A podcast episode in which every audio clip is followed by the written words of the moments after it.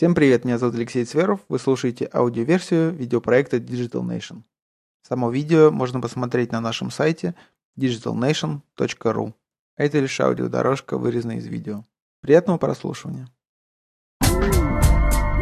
Меня зовут Терехов Антон, я достаточно давно работаю в интернете, с 97 года. Я был директором по маркетингу, продажам компании ADV Web Engineering, директором по маркетингу интернет-магазина Озон, директором по маркетингу компании Rambler Internet Holding, e-commerce директором компании Туи Россия СНГ. Сейчас я занимаюсь собственным проектом развитием торговой площадки, которая называется Ичиба. Антон, а как вообще получилось, что ты пришел к тому, что занимаешься, ну, занимался, наверное, уже маркетингом и сейчас Айчиба? Э, то есть вообще что тебя к этому подтолкнуло, откуда интерес вообще был к маркетингу?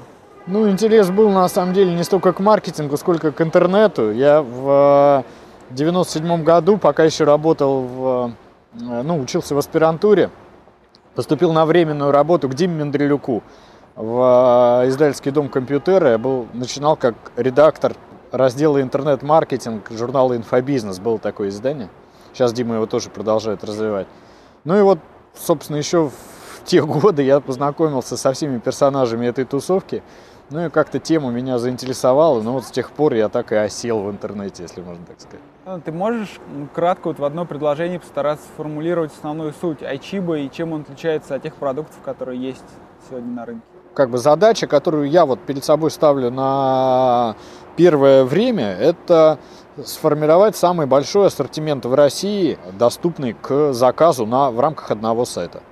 То есть это самое главное как бы, преимущество, которое нужно, ну, которое нужно сформировать. То есть мы хотим построить веб-сайт, на котором в режиме онлайн, на этом сайте, не уходя на другие сайты, можно заказать э, максимально широкий ассортимент в, в стране, в России.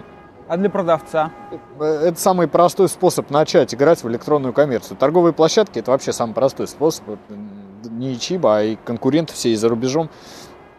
Просто в России так исторически сложилось, что продавцы, они занимаются всем э, подряд. То есть они сами пакуют заказы, сами э, создают и продвигают веб-сайты там, и так далее. При этом там даже создание веб-сайта, оно занимает достаточно большое время. А, ну, это не всегда эффективно. Гораздо более эффективно быстро очень создать э, витрину на торговой площадке, запуститься, а если уже ассортиментная идея как бы а, поймана и пошли первые продажи, ну тогда уже можно озаботиться э, созданием собственного сайта. Поэтому, условно говоря, э, основное преимущество для продавцов это максимально быстрый старт максимально быстрый старт своего проекта, либо для существующих магазинов это дополнительные продажи. Как появилась идея создания Ачиба? С кем ты ее сделал один и как это произошло? Да идея примитивно проста. Значит, на рынке существует огромное количество компаний и людей, и фондов, которые хотят построить компанию номер один в электронной коммерции. Достаточно большой спрос как бы на это. Ну, то есть меня приглашали на... Ну, так традиционно сложилось, что когда с такой задачей ставят, меня приглашают на собеседование для разминки. Вот. Ну и в какой-то момент я реально пытался подумать, а как наиболее простым способом сделать компанию, которая ну, будет сравнима с Озоном. Самый простой способ, который по силам э, физическим лицам, без каких-то миллиардных вложений, это marketplace. Я с моделью marketplace как бы достаточно давно был знаком там в Озоне, все плотно изучал. Ну и вот так мы, собственно, ее и решили сделать. Окей. Э, расскажи тогда про какие-то показатели по iChiba. Ну, я имею в виду трафик, откуда он, какой. То есть мы этот проект делали под привлечение инвестиций. Его неинтересно делать в э, маленьком масштабе. Значит, соответственно, сейчас у нас порядка... То есть у нас сейчас один из самых крупных ассортиментов на, в России. Сейчас на сайте представлено более трех миллионов товаров – порядка там 215 было на вчерашний день а, мерчантов. Это один из самых крупных а, каталогов, которые в России есть, доступные к букированию в онлайн на одном сайте. Значит, но трафик здесь как бы без бюджета, здесь особых показателей там не достигнешь. Сейчас есть какой-то органический трафик на уровне полутора-двух тысяч посетителей в день несколько, там, в районе десятка заказов мы отгружаем. Ну, понятно, что это ничего, как бы, мы сейчас активно занимаемся тем, чтобы а, ну, вот, найти инвесторов. Э, скажи, во сколько ты сейчас оцениваешь проект и сколько вы хотите привлечь? Не, ну, э, тут на, надо понимать, значит, э, я в начале ходил, ну, в несколько, может быть, и розовых очках. У меня была некая переоценка проекта, несмотря на весь там достаточно приличный опыт. Э, привлечением инвестиций я долгое время не занимался. Но в результате разговоров я просто ну, набил в том числе определенное количество шишек и понял э, одну простую закономерность.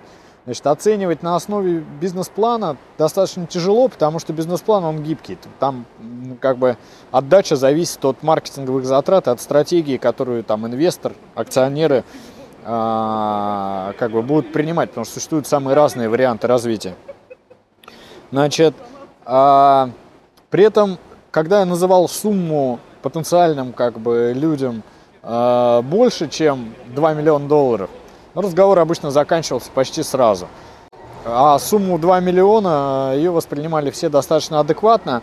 При этом я сам как бы оцениваю, что нам нужно э, порядка 200 тысяч это на первые полгода на развитие продукта, то есть это ну, для того, чтобы мы хотя бы могли полностью этим продуктом заниматься, увеличить штат разработчиков, ну, по крайней мере, там до 5-7 человек. А, плюс там сервера, плюс там все остальное, как бы. А, и порядка 500, а, там 400-500 а, тысяч для того, чтобы проверить и подтвердить валидность всех маркетинговых KPI, таких как там cost of acquisition на одного клиента, трансформация клиентской базы там и так далее. Ну, эта сумма, она может как бы варьироваться, она может быть больше, может быть меньше. Если говорить про ну, email маркетинг и CRM, скажем так, да, то какие бы интересные примеры использования в России ты могу привести? Могу бы порекомендовать какие-то инструменты, ну, я имею в виду уже там, может быть, технического уровня, там какие-то SaaS-сервисы, э, с которыми стоит работать? Как бы ситуация заключается в том, что первое, что нужно э, в таком проекте, это даже не выбор там сервиса, а первое это формулировка технического задания, потому что для того, чтобы это все организовать, необходимо провести большую работу по сбору а, и обработке данных. Ну, то есть, если вы хотите делать персональные рекомендации или хотя бы отслеживать поведение пользователя на сайте, отсылать ему релевантные имейлинги, вам нужно логировать его поведение, записывать историю просмотров, а, выдавать рекомендации товарные на основе совершенных покупок – уметь э, импортировать в мейлинге состояние его корзины, уметь интегрироваться там с его пользовательским счетом и так далее. Это все достаточно большая работа, поэтому и никакая особая технология ее не решит. То есть есть большая прослойка, которая должна быть сделана на стороне интернет-магазина. К сожалению, практика показывает, что многие даже ну, не понимают, как поставить задачу разработчикам по сбору обработки этих данных для импортов в, в системы ECRM. Поэтому вот это как бы такая, вот это большая ниша. Из а, систем есть тяжелые, ну, тяжелые в плане стоимости и а, сложности там их внедрения, но зато чрезвычайно эффективные системы, как e-mail Vision, Cheetah Mail, а, Creator Mail, Silverpop, а, там целый ряд других систем. А, из а, SaaS сервисов существует Weber, iContact, а, MailChimp, ну вот в России наиболее популярен MailChimp, там шуму вокруг него подняли достаточно много. Ну, система действительно э, очень достойная. Я думаю, что на YouTube мы там в том числе ее попробуем для того, чтобы ну, э, понять в деталях, как она работает. Если говорить о электронной коммерции как о такой ну, индустрии, скажем так, да, отрасли, то э, какие направления товарные сейчас э, перспективны, ну и можно порекомендовать людям начинать бизнес в этой сфере? В принципе, очень быстро растущий сегмент – это одежда, обувь. Там есть куча разных проблем, но сегмент очень быстро растет. Крупные игроки его раскачивают, люди э, привыкают как бы в интернете покупать, и вот, э, соответственно, эта отрасль будет расти. А, огромная ниша digital товары.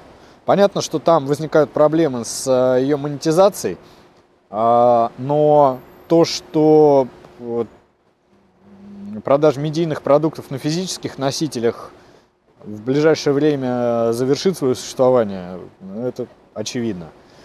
А, в Америке разорилась вторая по величине книготорговая сеть Borders. В России Союз закрывает а, большинство своих магазинов.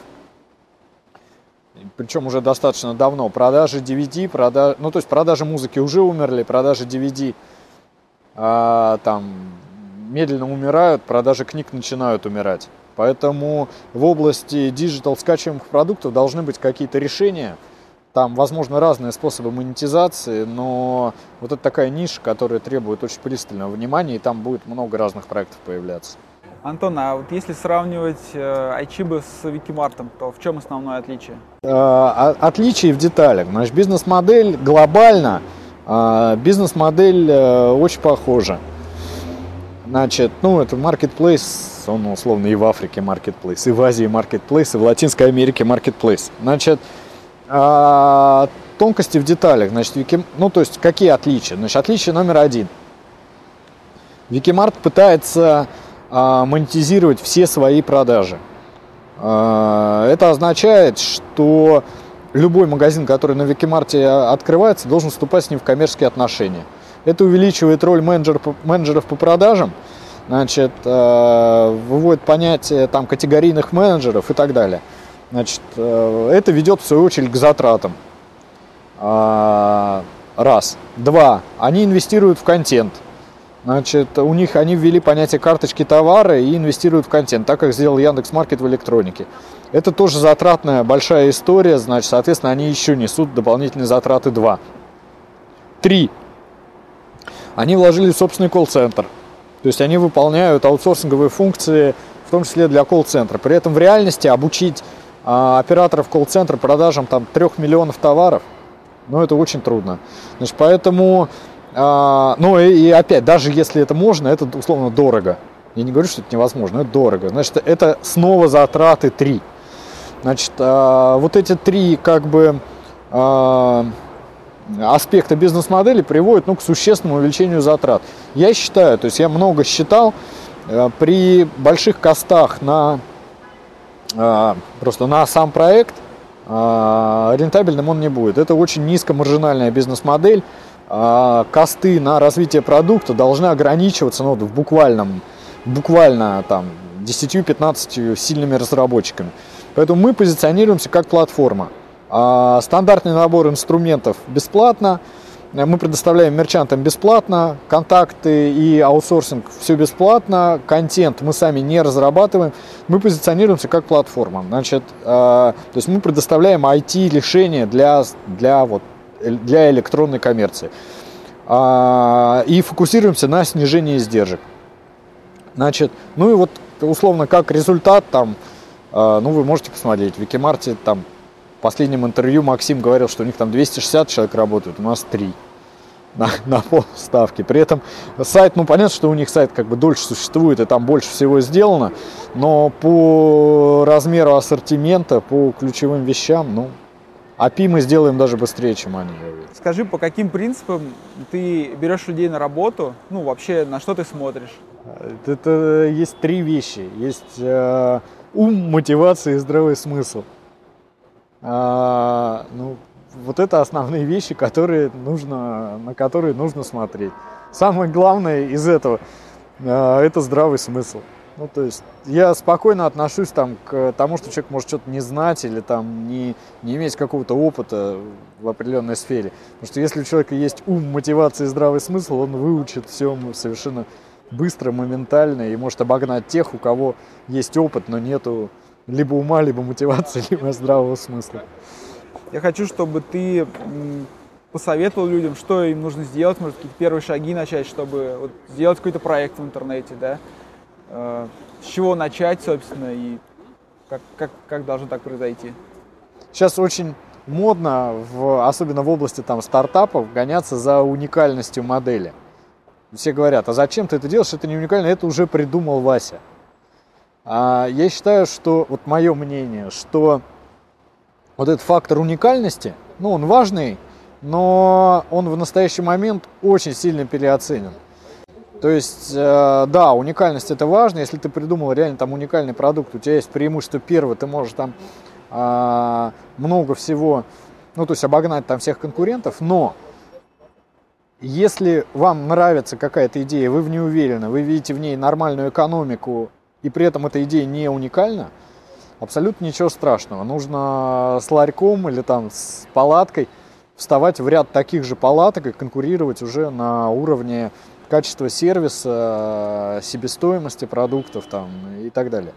Поэтому не надо гоняться за этой уникальностью, нужно просто посмотреть и понять, что интересно и экономически выгодно.